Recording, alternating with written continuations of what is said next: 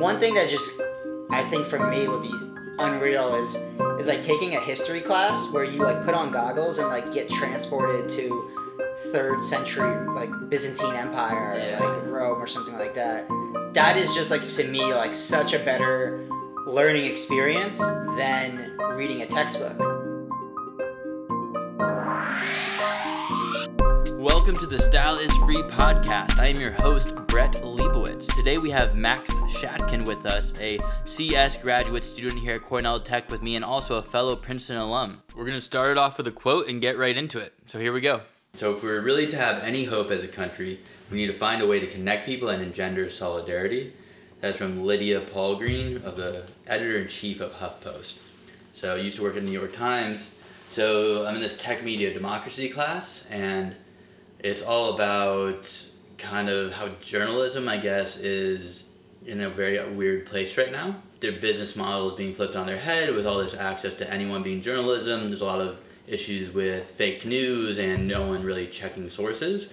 What she was talking about, Lydia, was building platforms in order to help make these things better. So we'll be working on different little hackathons, basically creating products to either help journalists dissuade from fake news. So one of the interesting things that one of the guys said to have people put the revenue that you get from an article, put that in escrow until it's proven to not be fake news, basically, and hmm. then you get your money. So it's people don't get paid if the thing's fake. Then I don't know where the money would go if it is, and maybe pay for. I mean, like, if you think about Kickstarter, right? You don't actually get charged until like the pledge is met or something like that. It's like a promise. So she's saying those ad, the advertisers would not be charged, but they're still getting ads, though. There's still ad revenue coming from fake news. It's very interesting that the old media companies don't know what to do, like their business model is being flipped. Yeah. why is fake news making money then? Uh, one of my thoughts is for a platform or something like I like Reddit a lot, where you take a bunch of sources from different places and are able to view that and comment and things like that. I'll just go into the comment section most of the time, like read a headline, and people will say, "Oh, this is bullshit," or "This doesn't make sense," or "This part of it is true," or the Yeah. summary bots. And she was talking about like a free platform for stuff, so. I could see you have some sort of platform that brings in a bunch of news from a bunch of different places. You subscribe to New York Times or like certain topics, maybe kind of kind of how Reddit does, and you get that content for free, and they split up ad revenue to different sources based off how many views or comments or stuff like that, how good the article actually is, and maybe they keep the money or something if it's uh, fake news or like they get penalized in some way. And any idea that you use to like fight fake news it's very tough to like have some like ultimate arbiter of like whether this is fake or not Yeah. which is like i think a big thing that like facebook is going through over the last years. Well who are they to like classify something as fake or not right? Like that isn't any better than like them letting people like see fake news. Dissuasion from fake news has to be like a social pressure like if you mm-hmm. publish fake news and it's proven to be fake, there's some kind of low Uber rating, you know, uh, like you get a bad Uber rating, and so like now you you lose credibility as like a as like someone posting it. In order for that to be effective, like whenever an article is posted, you would have to like say this was written by this person with a like fake news rating of whatever. What percentage of journalism is like that open about the writer? I feel like a lot of people lot of- like buy like it'll do the, the article name and then buy whoever. I, I feel like most of it is not anonymized, especially Yeah. opinion pieces, but even more so like Real they like a- attribution to their work, Yeah. and I, I don't think that anonymity would be a problem. I think what would be interesting is to keep that from being politicized, right? Like how do you get a really nonpartisan group of people to review, like a third party to review this stuff Yeah. and have verification that it's fake or not, and like what defines fake news? There's a ton of sensational news. The recent presidential election in 2016 was very much focused on that. Like you could tell, depending on what news source an article came from, even reputable ones like New York Times, even if it's real, there's definitely an agenda behind what they're saying. And is that considered fake news if they're pushing their own agenda? Right. Because I would feel like most news sources are, and that's kind of a problem, which is why there is opportunity for like independent news sources to come up and actually have truth found in, in things and get like facts and figures as opposed to more like trying to sway people. It's obviously more so in politics and stuff related to political like things, but it's interesting like how do you get make sure that rating's accurate 'Cause you can't just like poll random people to say like oh is this true or not because people will just lean toward what they want to be true which is the current problem But you- so yeah, so it's interesting. You you're talking about this like decision making process from like you say it should be like a nonpartisan group. I think that like political leaning is a part of it, but you, you also mentioned Reddit. Have you seen uh, one of the recent uh, Reddit articles called Deep Fakes? No. Someone made an, an app called Fake App. You can basically you can supply a video of someone and then a bunch of pictures of someone's face, and it literally seamlessly like you cannot tell it, it implants the new face onto the person in the video. And you can't tell that it's like it, that it's a different person unless, like you know the person's face and you're like oh this is not them. Where that where that will lead is that like it's not only like a, a nonpartisan group of people that need to decide whether this is fake or not. It's like advanced algorithms and like a, a, a Yeah. group of technical t- uh, like a technical team that needs to be also on board with this to like to figure out if this like news is doctored by an algorithm because I think that a lot of fake news in the future will be like from some kind of like intelligent machine spitting out a news story or something. Right. No, that's very interesting because I haven't seen that exact link, but I have seen things like here's Nicolas Cage in all every movie ever. Like just replace the main characters with Nicolas Cage. Right. And they're the ones where you make facial expressions and it'll make like George Bush do the facial expressions on a news story. So I'm surprised it hasn't quite been a problem yet. Maybe it's too new, but I definitely see like authenticity of not just reporting on news, but actual like video of news because we're not used to that yet. And like, how can you trust if anything's real at this point? Like, it's not even C like CGI where there's a dragon or something, but actually you can make a video of someone doing anything you want. Like, think of there was a huge thing where they drew like Muhammad in a cartoon. Yeah. You remember? I can't remember the name of that place, but and there was I think like I think terrorist attacks. I think on- it was in London. and yeah, yeah, I forget the news arc. We need we need someone on the computer in the background, like Okay, look, looking up stuff for us. But imagine you could do that with any political figure, any religious figure, any sort of. You can make a mockery of anyone, nude photos, like to an extreme. So it's that's another way technology is entering journalism and, and news media in general. Yeah, it's a bit scary because like facts are accessible uh, in today's day. It's just it takes like a little bit of effort to like you know do some Google search or whatever. As like the kind of doctoring of these of the like evidence of hard evidence becomes like more advanced. Like now we're taking you know a step back into like fake news where it's not just like here are facts and like here's the like the fake or the wrong interpretation of fact. It's like what are facts, right? Like Yeah. we're going one step backward.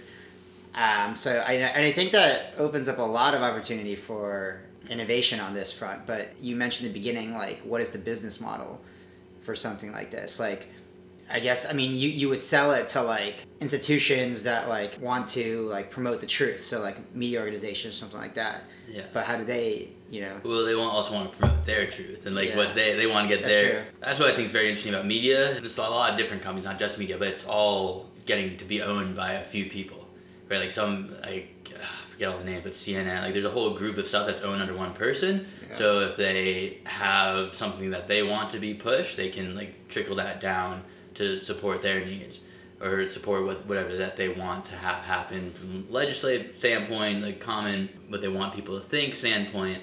And yeah, just Yeah. I think the problem kind of has to arise first before people start paying to to sway to it. You can't. It's like it's like here's insurance for something that doesn't exist yet, but it, it is existing, and like they can do it in real time too, which is Yeah. that was just running through like maybe you have stuff on the blockchain that proves that it's ex- this exact moment and it's like authenticated at that, but you can do it in real time. Like what's the stop? Like, how do you actually authenticate something? Like unless you have a live tracker that you can guarantee is not being like manipulated, like a live camera on your body, like a police body cam at all times. That's like guaranteed software that's not manipulatable. Right. That you can go and be like as an alibi, call it alibi, like as the product. No, I, I saw him in the the one credit blockchain Mm. course, and uh, in the very first class, he asked us to come up with um, with an idea for digital signatures. The one that I used was like a academic transcript digital signature. Like universities could like digitally sign your transcript so that when you're applying to employers or like other schools, uh, it can be like verified that you Mhm. come from there. But uh, after the class or near the end of it, I thought like, what if you had your geolocation digitally signed? and Mhm. like uploaded to the blockchain and then like in the event of like a crime you have an alibi you have like a Right. verified like location to where you were you don't you don't need to rely on like witnesses. Yeah, but then that also goes into privacy Yeah, as well, yeah, right? sure. Because that's a huge issue. My theory on that's always been like, if laws were just, it wouldn't be a problem. But with all this data is being recorded and people can mine data in the future to like make it look like like they can go after you for doing something that maybe is illegal, maybe not, but like they can pinpoint on you. Like I like looking at like marijuana being illegal, cannabis being illegal. That like there's a good percent of people who have at some point possessed cannabis on their person. Like a large percent that you couldn't even like jail everyone for Right. like that happening. But if you were able to record everything and you wanted to go after a specific person doing a crime like that, like oh they had this on, they did one illegal thing that we know, and it's just like are those laws just? Is it? I think laws are kind of made that oh here's like harsh penalties that if it ha- like they'll get away with it 99 times or more and like the one time we get them it makes up for all that and it's like an averaging out situation Yeah. so it's yeah, just laws. I like that idea. Like I think privacy. Like, I like respecting privacy, but like it also helps on a tech standpoint. Like it's it, they're clashing constantly. But the nice thing about blockchain, right, is that like maybe just maybe not blockchain, but digital signatures is that you can upload this data and it's all out there, but there's no connection between uh, this data point and, and you as like a physical person. mm-hmm. At least there's no explicit connection. There are like algorithms that you can run to like kind of like imply like if you knew this person was like here, here, and here at like these different times, you could probably sift through the data and like predict like all right this this like hash is this actual person. Right. and so now every time you see this hash right? But like other than that they don't know it's you unless you give your private key. From the law perspective um, laws have to change with like as technology is changing. Maybe like it will be unlawful for a judge to make you give up your private key you know Yeah. unless unless there's like a warrant or something like that The thing that's interesting to me about security and like crypto security is that most hacking nowadays is people phishing your stuff. Like it doesn't matter how good like this private key security is, if they can get access to that private key, like by you send, it's like when the the DNC um, Podesta Yeah. guy's email hacked, he was phished. Like he sent it to his like tech guy, and he's like, oh yeah, that's that's an email from Google, and they got their password that way. It's not like in the movies where someone's hacking on a computer, breaking into databases. It's like most of the time it's someone giving that information up accidentally. And so it seems you need like an educated populace to even then maybe not like educate on that you need to hold this private key and like what about losing your private key and stuff like that. So no matter how good the security is in the back end, like making it not accessible so we're not able to give it up because I feel like it's more the human error that that stuff gets compromised as Yeah. opposed to the actual technology behind it, like stored in a database, stored on the blockchain.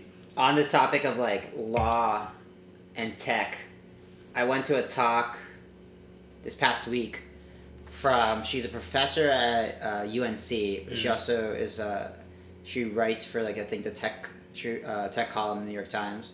She was talking about how how our current laws. She was talking about kind of like bias and and like prejudice Mm-hmm. uh, in how like that is to some extent like forbidden in our current laws but it's forbidden in a way that like assumes that a human is doing the like is being prejudiced and so Mhm. like uh, discriminating based off like race which is something that like a human can see easily right or like physical disability stuff like that. Current algorithms and like current like prediction algorithms and like you know a lot of machine learning algorithms that are used to like optimize like she was giving the example of like hiring. A company is like companies are starting to use like hiring algorithms to like optimize employee mm-hmm. intake. But it's very possible that this algorithm is being prejudiced against you know mothers who are pregnant or something like that Right. right, because the, the amount of data that it sees is a, is a lot more diverse than like the data that a human would see Mm-hmm. and so like under the hood you might not know it but like it is being prejudiced against a group of people it's just not uh, it's not anywhere like explicitly stated in the law that like you can't be prejudiced against like you know this person with like this thing you know Right. It's Uh, unintentional racism.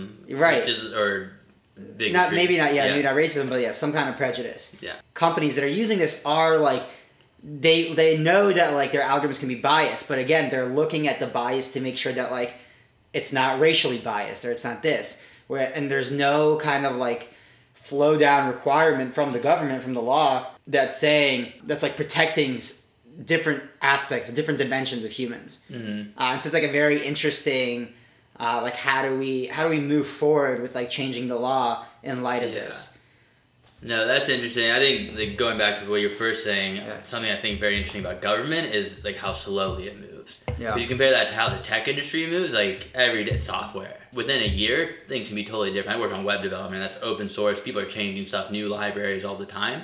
Like about deep learning and all the machine learning, everything's advancing so fast, and we're using a government system that maybe a few hundred years old that hasn't really advanced and like definitely doesn't have the trajectory to keep up or advance that fast. Yeah. So and it's like the amount the, how long it takes for laws to happen like you need a lot of sessions and like there's reasons for it and against it but yeah it's super interesting to see how technology like goes off at a much faster rate than laws and see if laws can keep up with that and we need to figure out ways in order to like make those kind of in line especially how much tech is taking over yeah and yeah, an interesting point, what you were saying, I took uh, networks and markets with Rafael Pass last semester.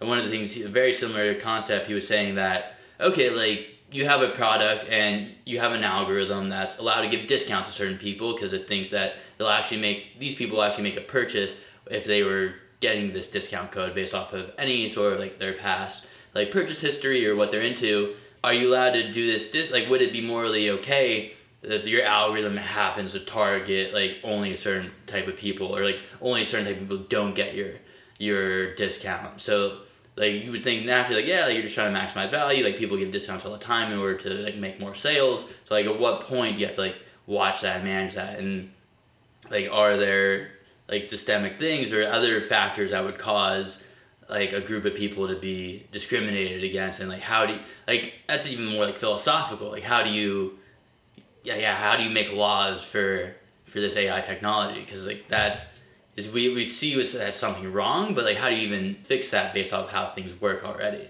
Yeah, I mean, and there are multiple dimensions of this. Like, like there's the like whose fault is it?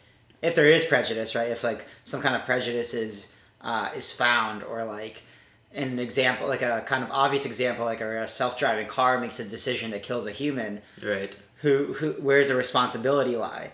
Is it like with the corporation? Is it with the you know engineer? Is it, it there's there's a lot of things here, and then like you know, and also like you like you mentioned, like mm-hmm. flowing down regulations, and it's not even it, it's difficult because it's a conversation that has to be had with the people developing these algorithms, right? Because like you know, a government can be like, all right, well, you can't you know racially discriminate. You know, if that just like blanket like regulation is like flowed down to these like machine learning algorithm engineers, that's not an easy thing to do. It's like it's it's a there are ways that like prevent an algorithm from like predicting the same class like multiple times, but it's like it's like a little bit of a hack and I think there's like a well-known like if you, you've heard of like the three laws of robotics from like I, Robot. It's Right. been a while but yeah It's like it's like the first law is like you can't harm a human. The 2nd law Mm-hmm. is like you have to listen to anything a human tells you to do. And the third law is like if you don't conflict with the first two laws, then like protect yourself. right But uh, I think it, there's been like several articles where it's almost impossible to um, in these algorithms to like set these like hard rules. There are infinite number of ways to interpret, misinter- uh, like reinterpret uh, these rules that it's like very difficult to kind of just say like these are rules that you can't break. Uh, and so this is definitely like a conversation, you know, that needs to be had with, with lawmakers, technologists, and I think that like it's it's it's happening. yeah Definitely, I mean, and I and I think Cornell Tech is actually a a great place where this kind of conversation is like is happening and starting. Uh, it's just it seems like a insurmountable like Right, like how do you actually accomplish that goal? Like we know the Yeah. problem even, and even if people were all on board and ready for it. And have you heard of A16Z podcast with Yeah. Andreessen Horowitz's podcast? Probably about a year ago or so, they had uh, a section where they went to Washington, interviewed government. That's what I liked about them. They're very they think about all these different things and very cross disciplinary. And there are committees, like there are caucuses, I believe they're called, like at, like trying to work with the, the tech companies and figure these types of things out. But which is at least which is good at least. Like it make, gives me hope that they're looking at it. Yeah, even if you have everyone on the same page with the right intentions. There's so much other background noise. Like you even forgot about all that. It's, it's a hard problem. Yeah. And yeah, and, like, and like you said, it's it's a hard it's harder because of how fast things are moving. That even because of that, that even brings into like another dimension into this, and like, can you ask companies to slow down, right? Like, to what extent can you like ask a company to forego profits in order for like, you know, government to catch up, basically? Maybe not in those terms, but like it amounts to yeah. that. Yeah, it, Yeah. It, it kind of amounts to that, right? Like we don't have like a, a real hold as how to like solve some of these like societal issues. It seems like ethically dubious from like a corporation's perspective Right. to like keep going forward full steam. No, we were talking about open source before. Like, who just held accountable if you have this repo that Yeah. people use if that gets popular? Yeah, no, and like with self-driving cars, I think one of the most interesting things is insurance, like how that will change. That you, a lot of people are like, oh, like people don't want self-driving cars, they like driving, which, like, yeah, like maybe it'll be a weird transition period, but I think the fact that you'll have to pay less insurance, like, is a huge, huge adoption factor. Yeah. And it's very interesting. Like they don't know. Like no one really knows like how that's going to work. Like maybe there's people working on it with ideas and people looking at it in, in these fields, but it's it's really up in the air. And yeah, with all these algorithms that you're talking about, artificial intelligence and machine learning, it's like you, you need analysis on how these are working to see if there there's discrimination involved. Yeah. and which and why I'm a little pessimistic about it is today like there with certain laws we can see discrimination that like people like certain demographics get arrested for certain types of crimes at multiple times higher for this like doing the same rate of the crime. And especially like why certain laws have come into existence. It's very it's very interesting with government and you could I feel like on a large scale, like on like the federal and national, international scale, it's a lot of corruption involved, like crony capitalism, which involves like capitalism, corporations as well. Like maybe regulations are put being put into play, but they're for self interest as opposed to the common interest of people. It's like a never-ending set of trade-offs. Corporations want to optimize profits, which like kind of like takes care of their shareholders and also like pumps like you know innovation and like money into the economy. There needs to be a line of like influence into the government sector. When you like talk about this line, it's like, all right, is this a violation of free speech? It's like why democracy is so like complex, right? Because Right. And we're like technically a republic, right? Like we don't vote on everything. Sure. Like it's we have these representatives who are supposed to vote like for the people, but there's definitely obvious incongruencies that they vote for their self interest or you can see who their donors are or like you can't even see who like with all these super PACs and everything, you can't see where the money's coming from. So maybe even just making it transparent would that help the situation. There's a lot of different ways, but it's definitely obvious that it's kind of out of touch with like, Yeah. making it best for the individual. people used to complain about how like politicians were like only interested in re-election Right. while that like seems bad i think that like that's it's not a bad thing because like re-election is like your accountability to the people right? Like you are elected by the people. And so like if your main goal is re-election you will like do what the people want right? Mhm. like you won't do what like you think is is right maybe which you know there's like pluses and minuses there. Right. but like you'll you'll be doing what your job is which is like what the people want. Whereas like nowadays uh, there's been like a lot of studies in that like politicians are still focused on re-election but re-election is now much more a factor of these how much money these large corporations Right.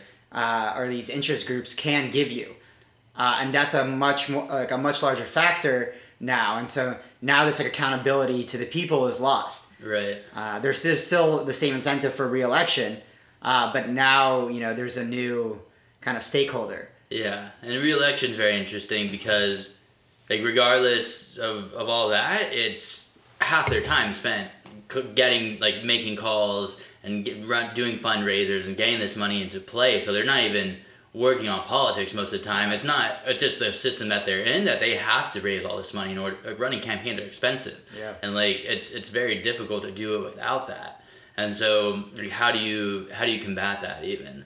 Yeah, and there holds the donors. Something I like about technology and the internet fantastic invention. Like, Agreed.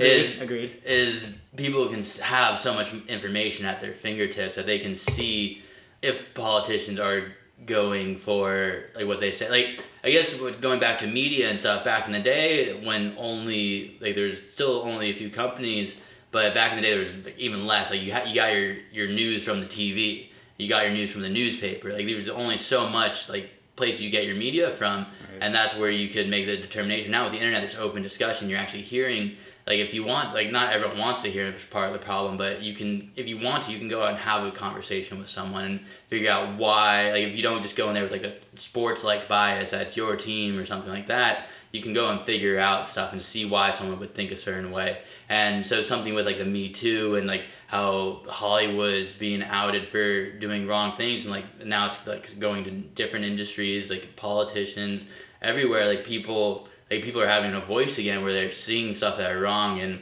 actually combating it. It doesn't always work, but in a lot of cases, it's really showing that we want good people in power. We want people. that doesn't matter how good they are at their job or what they're doing, how much how good of movies they make, how much money they're bringing to something. Like we want people who don't abuse their power. Yeah. And so hopefully that trend continues in a good way to support like the continuation of that. One can hope. One can hope. So Yeah. yeah, hope with the open internet that would that would happen. yeah. So something I wanted to pick your brain on um, on this podcast was Sure. deep learning. In your own words, what how would you describe deep learning? Like, what is it so the viewers know, or I guess listeners know? So there are two kind of large uh, umbrella terms uh, that describe like intelligent algorithms uh, today, and like there's there's like machine learning and there's artificial intelligence, and there's probably different definitions for like what these are. Most people would agree they're kind of like overlapping spheres. Right. Um, so like machine learning uh, is used in artificial intelligence for a lot of a lot of the like learning from data side, but it's also kind of like a fancy term for like data analysis, Right. um, right? So like your standard like logistic regression analysis is like fits under the machine learning umbrella to a certain extent, uh, whereas AI again like uses machine learning and like intersects with that for an agent to like learn from like past past examples from from from history from data but there's also a, a lot more to ai than just like machine learning. There's like a lot of a lot of like world formulation questions like how do i take the outside world and like formulate into a current state and then like how do i make the best like action in that state? And so there's there's there's a whole like the control theory side of things.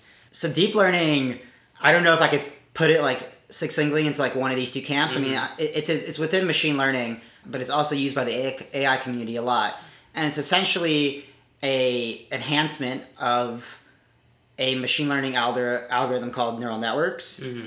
Um, and so neural networks were like invented, I think, in like the 60s or like Right. thought of. And they were uh, a couple, I think they'd been through one or two like cycles where like first everyone was like hot on them and then uh, they proved to not be very efficient. AI winter, neural network winter, or something like that. Um, and and recently they've started coming back into kind of the limelight, mostly because of three different like factors. Um, one is computational power. We just have like GPUs and processing units like that can process way more, way, like a lot more data, a lot faster now than even you know 10 years ago a lot more data there's just like a lot more sensors that store a lot a lot of data Right. Internet of Things. Yeah internet of things is like only just beginning. Also like a little bit of improvement in algorithms. And so like this algorithm um, i think is where like this deep learning thing comes in. And so basically neural networks are like loosely uh, motivated by like how your neurons in your brain work Mhm. in the sense that they have like a bunch of inputs from like other neurons and then there's like one there's like one output. And it, it feeds to like to neurons. And so it, there's like some kind of function that takes in this collection of inputs and spits out an output. And if you combine a bunch of these together they like they model very complex things. If you think about how like fourier analysis like you put a bunch of like sine waves together um, and you can come up with like any function you want. Mhm. this is like kind of like that where like you put a bunch of nonlinearities together and they can model almost any function, like an extremely complex function. And so this this process of like figuring out how to what this function is is the learning part, right? So it's like a lot of like input data and out and like Yeah. it's like the inputs and the outputs and like the model itself like learns Right. through this process of like back propagation. Yeah, you're basically like putting a function with a bunch of inputs into another function with a bunch of inputs, and eventually you get the output result from that. Right, and you, and if you have like what the output should be, it's then kind of just an optimization problem, right? Like, here's what my current output is. I know what the output should be. How do I minimize that loss? Right. So your training set where you can actually like change the weights on your functions and stuff like that in order if you have that data you can figure that out and then use that keep using that and maybe even using the new data to update your algorithms to make Right. it better. Yeah, so it's it's I mean it's all like if your objective function of this optimization problem is like true output minus like predicted output. Uh, this process of back propagation is essentially you take the derivative of that loss function. The derivative of the predicted output is a, is itself a function of all these weights, Mhm. and so uh, you you kind of use the chain rule to figure out you know what the derivative of the loss as a function of each weight is, and then you use that like you use like the chain rule to get yourself the update. Um, and you know there's different parameters and stuff. So that's kind of like a basic neural network. These deep learning networks, they people have come up with like different architectures that seem to work well on like certain types of data. So for image data, or conversely like time series data stacked kind of like an image there are these kind of algorithms called convolutional neural networks they they take like this kernel and they like sweep it over like your image it tries to map kind of this like three by three or like whatever your kernel size is it tries to map like what's in there to an output that was I think like first invented for MNIST or like first used to kind of solve MNIST, which is like digit recognition, like handwritten digit recognition. Right, like zero through nine, figuring out what number uh, people are writing with their hands. Right, exactly. Uh, and so that was like I think one of the first like big applications for that was like handwritten check scanning. Right, yeah. People use their phones to take an image of your check. Yeah. That's how the computer, like your bank, actually says the right number, so you're getting the right amount of money deposited. So you don't have to go to the bank, go to the ATM, to the teller, deposit your stuff, get your money. Just get it right away. Yeah, yeah. I, even I think in ATMs, I think they started using this technology. So like when you put in your check, Uh, so before it was on the mobile, like consumer application, that's how the ATMs were figuring it out. So you didn't have to go to the teller. Right. Now you can just do it anywhere. Take a picture. Forget if you actually uploaded this check yet. Get a call from your bank that Yeah, you already exactly. did this. Yeah. yeah, yeah, yeah. So and it, it like worked surprisingly like like I'm always surprised. I'm wondering how much they use the handwritten because there's like three. You have the handwritten like 403 cents, and then you have the actual numbers. Right. So it has like some, and then it has, is this right? Have Yeah. all the confirmations there for you. I think it probably uses the numbers. I Uh, would say mostly, yeah. yeah, I think that. I mean, I don't know. I think that it, it maybe like reads the words. I think that's a harder problem. If it knew your handwriting enough, maybe that would be easier. But to get everyone's, Yeah. I guess that's the problem. Like what MNIST tries to solve is how to get a random person writing a digit. There's only nine of them as opposed to 26 letters that you can write in cursive or manuscript. Yeah. higher dimensional problem with like uh, characters Right. as opposed to digits. I think that was like the beginning. Um, and I'm not like an expert on deep learning history, but like from what I have learned, that was like one of the beginning applications for convolutional neural networks. Somewhat recently, or like sometime after that, or maybe before, I don't know. Um, there are these kind of networks called recurrent neural networks, which are whereas a convolutional neural network kind of looked at the spatial parts of, of input data, recurrent neural network looks at the time series aspect of data. And so if you think about it like in a convolutional neural network, the weights of a spatial part of an image or of an input are tied together. It's something called like um, spatial invariance. Whereas in recurrent neural networks, if you have a series of inputs that are that correspond to different time steps, your like nth time step is connected to your nth minus one, your n minus two, and all the way back to your first time step. You- You're tying weights together across time, um, and so that allows you. That's used a lot in like text data, where it's not really time, but like the chronological order. Like chronological when I texted something three texts ago, that's more likely to show up than if I texted something a year ago. or even the, just like in a sentence, right? I see this word, I want to relate it back to the words before it. right, the context basically. Yeah, Yeah, I like doing that on my phone. I get like three options. I'm like, yes, yeah. I like see how many I can go with like making the sentence I want. yeah, exactly. And it makes it easier instead of having to type it all out. That's cool. So what do you see? We uh, did a lot of the the technology and how it works. Like, what do you see as like applications? Like, what are your favorite? Because I know we talked about it already a little bit with like different tech and media and government. Like, what are your favorite? Like, you're looking forward to um, uses that aren't quite there yet, or maybe like they're just starting. Yeah. So I think self-driving cars is is like an obvious answer, but it's also like something that like I would just love to see. Just personally, like when I worked for at Lockheed Martin for two years Mhm. after Princeton, uh, I had my first year I had an hour commute to and from work, Oh wow, yeah. and then my second year it was a little bit better, but it was still like half an hour. And you know I got into podcasts, which was like a nice like Right. kind of byproduct of having that long of a commute. Podcasts are great. Yeah, exactly. It still was like the biggest inefficiency of my day. right. And so just the thought that like it's not only going to make things like easier for humans and free up time, but like it's also going to make it safer, I think it's huge. So like deep learning plays a um a large role in like these self-driving cars um, from the like perception standpoint. So like I need I want to perceive the car rather needs to perceive what's around it, hmm and so that uses a lot of deep learning.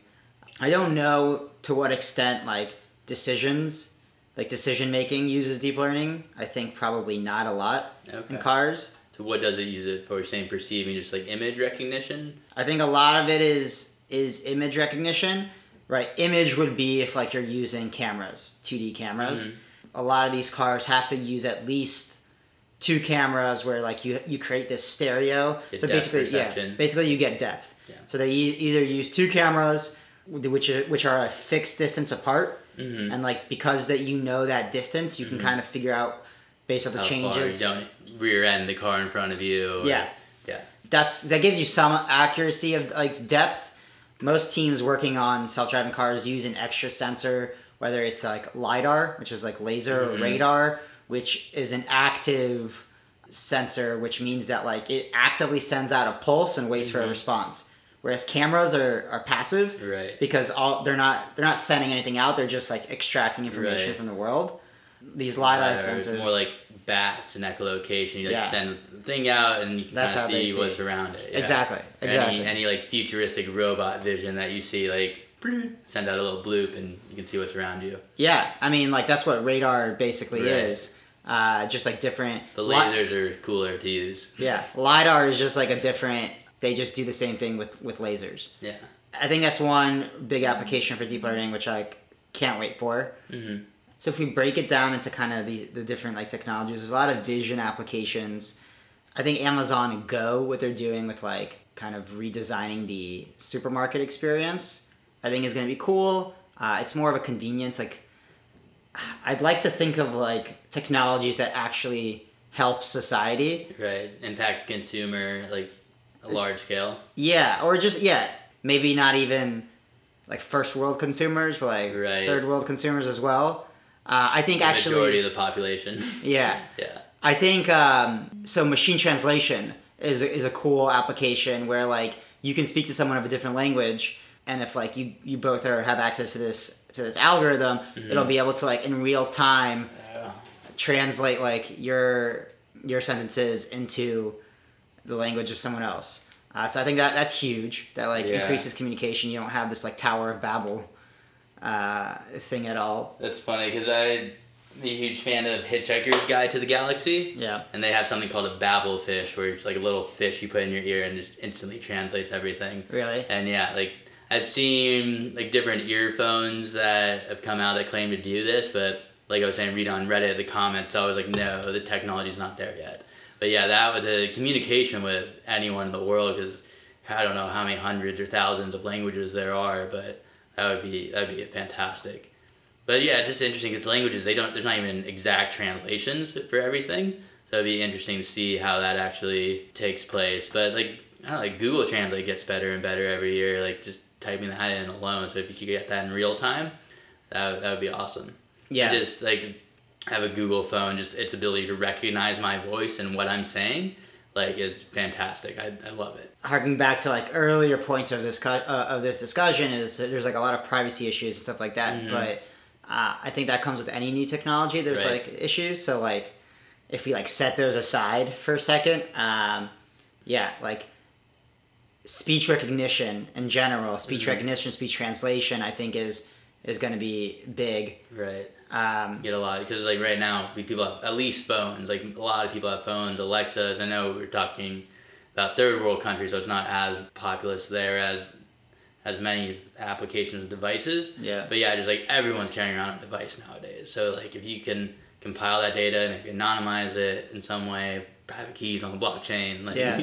yeah, you could get a lot of data. What I like too is like how people like I have my, my phone it'll take pictures I took 15 years ago, 10 years ago, and like do facial recognition. And so it's like it'll take pictures of when I'm a baby and put it in my little like Brett category, Right. Which is odd. Like you never take people from the background, so it gets data that you wouldn't even think was there. Like at the time, not useful. So like everything I type in, I'm like this can be used at some point. Like even if it's not relevant now, they can come up with the algorithms or the, the processing power to actually like make something out of this, which I think is super yeah interesting. as long as the data is organized Yeah. uh, it's uh, yeah like anytime you need it you can you'll be able to access it yeah. uh, which is great. I, I also like um, a technology which like you know not really related to deep learning, but like probably will use deep learning is virtual reality Mhm. and like augmented reality. I think is going to be really fun. I'm excited to see what applications actually come out of it. Right. Because right now it's it's more more of the fun. I think there's like a lot of cool use cases that can be uh, thought of. Right. I just I'm excited. Like one thing that just I think for me would be unreal is is like taking a history class where you like put on goggles and like get transported to third century like Byzantine Empire Yeah. or like Rome or something like that. That is just like to me like such a better learning experience than reading a textbook. Like I watch I watch some like historical like fic- half fiction half nonfiction shows and like the kind of the details that they go into like these are details that are like written down probably in books like how people like go about their day-to-day lives and like the type of like tools that they use but it's not something that like when I read it in a book like really makes an impact To on actually me. live and see it. Yeah, to Yeah. like see like a video of like the occupation that people have or like the Mhm. different like the clothes that they wear. Right. Yeah, no, I'm a huge fan of augmented reality. That's one of my favorite things coming out that I hope they get to work. I'm Yeah. sure at some point, like, I'm very interested, like, magically hoping that they come through with their billions of dollars to create something awesome. It's so difficult. So I'm working on a project where we use like augmented reality in a car, like talking about autonomous vehicles, like how people would use that. And like the HoloLens is probably the most prolific augmented reality set right now. Mm-hmm. Is if you're driving in the like you're sitting in a car driving, it doesn't work because you're move or the car's moving, but you're not moving and it's not there yet. It, it doesn't know what's going on, so it just like doesn't work. It's like super interesting. So like, but talking about applications, I've like subscribed to subreddits about augmented reality. One of them I've seen recently is it knows your food preferences or like like I'm gluten free. So it was showing that you're looking in the cereal aisle at cereal boxes and it put it puts X's over the ones that you can't eat or don't want to eat and then like Cheerios come up like check mark like that's the one for you because you know and so it uses the, the vision aspect of it like a design like hackathon sort of thing a couple weeks ago in Israel and uh, the Technion and it was just basically like, have the craziest ideas like think of the most like we- we ended up like buying google for their data at the end of it like but one of the, the our idea was like using augmented reality and using like basically your, it was a tourism based idea like come up with the best idea for tourism and it's that you're in a place use augmented reality like put you on a path and start you on a certain way to like you Right. follow someone else's path and stuff like that. You could actually like if you're the first person to find something like that could be your artifact like save it on the blockchain and you can see it later.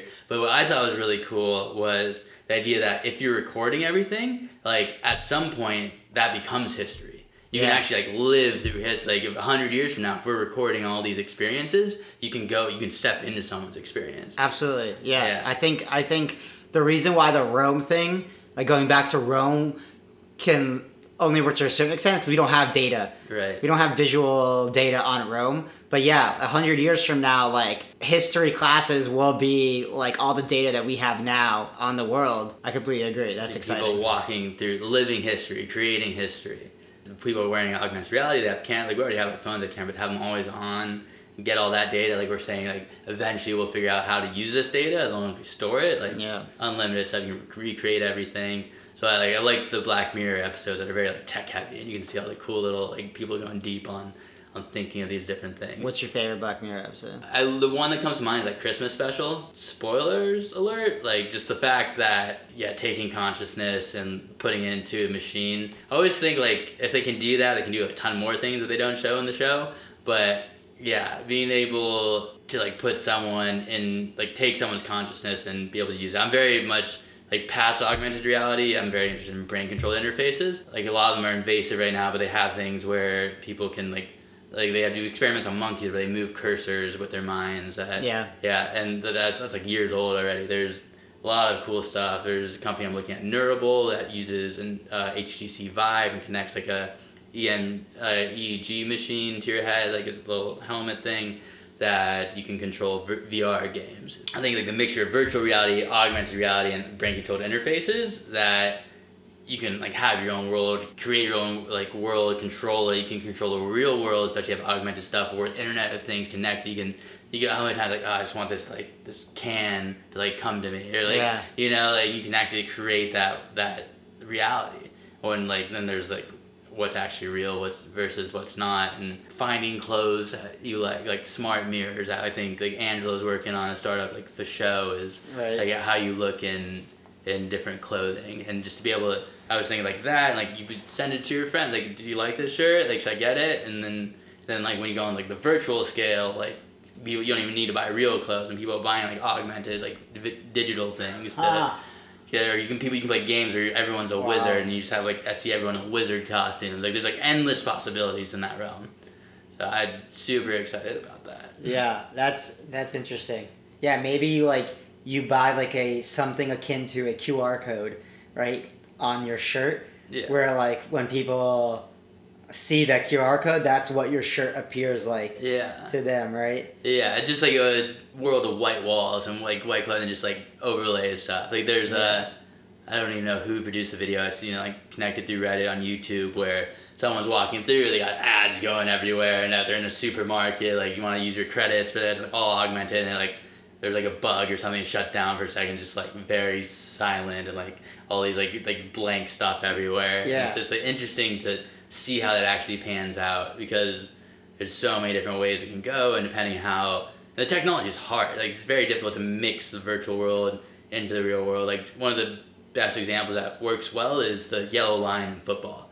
Like Yeah. the first down line in football, like because someone standing in front of that line, it blocks it, and it, goes under and knows like where to be on the field, and just like to do that for everything in real life, and is, is hard. And to see like how fast you're moving, to see do these things collide, what happens when a virtual thing collides with an, a real thing, and all that. It's hard to like discern, especially with like one, may, maybe two cameras, but do it live. I think going to concerts, but not actually being at the concert, being able to like ha- everyone has a front and center view. Yeah, like, I think I think that's one of the like uh, kind of obvious like a virtual reality like watching the NBA finals from half court like floor side half court Yeah. without actually or going. as like LeBron, you know, Yeah. like they they wear goggles sometimes, anyways. Like a little camera on them, like yeah, yeah, the, just endless possibilities.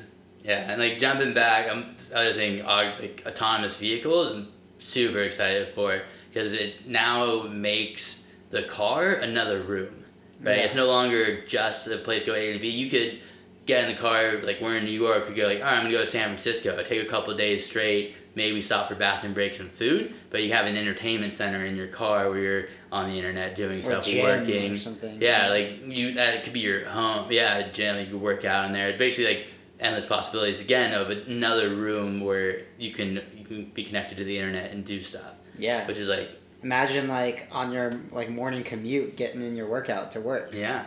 Yeah, and they no longer need to be like front facing, like out because no one's driving. It can be more like a limo or like a party bus where everything's for the middle and Yeah. yeah, like telecommunications and all that. And yeah, you can send dog like oh like send my dog up to a different city to visit. Like I'll fly, but I'll send my dog in a car. And it's just anything is possible. You could you could just like wake up in a car like after a night of drink like shit i'm on my way to, to boston right now like okay like hang out in boston like you no longer like are tied down i feel like people like maybe it's like a lot of fleet cars that are coming so you'll like rent like uber sort of model where which is interesting because uber they're really good because they don't need to own cars so it's gonna be Yeah. interesting to see like people like the ownership of cars the whole spectrum of like no like i still like having a trunk and keeping my things in my car so when i'm in there i have all my things versus like no i just need to get from somewhere right now to somewhere else Yeah. like I feel like New York would definitely be a lot of no one owning cars, but like like Texas or somewhere with a lot like California where everyone drives, like a lot more of that. Definitely, uh, car ownership is going to change. flying cars as well. Be insane. Like 'cause you Yeah. no longer need like if you're in Colorado in the mountains, it takes a half hour to get around the mountain, and you get be there in five minutes. Just whoop, like no more like, like traffic. Everyone has their own like destination path, straight shot. Yeah. Yeah.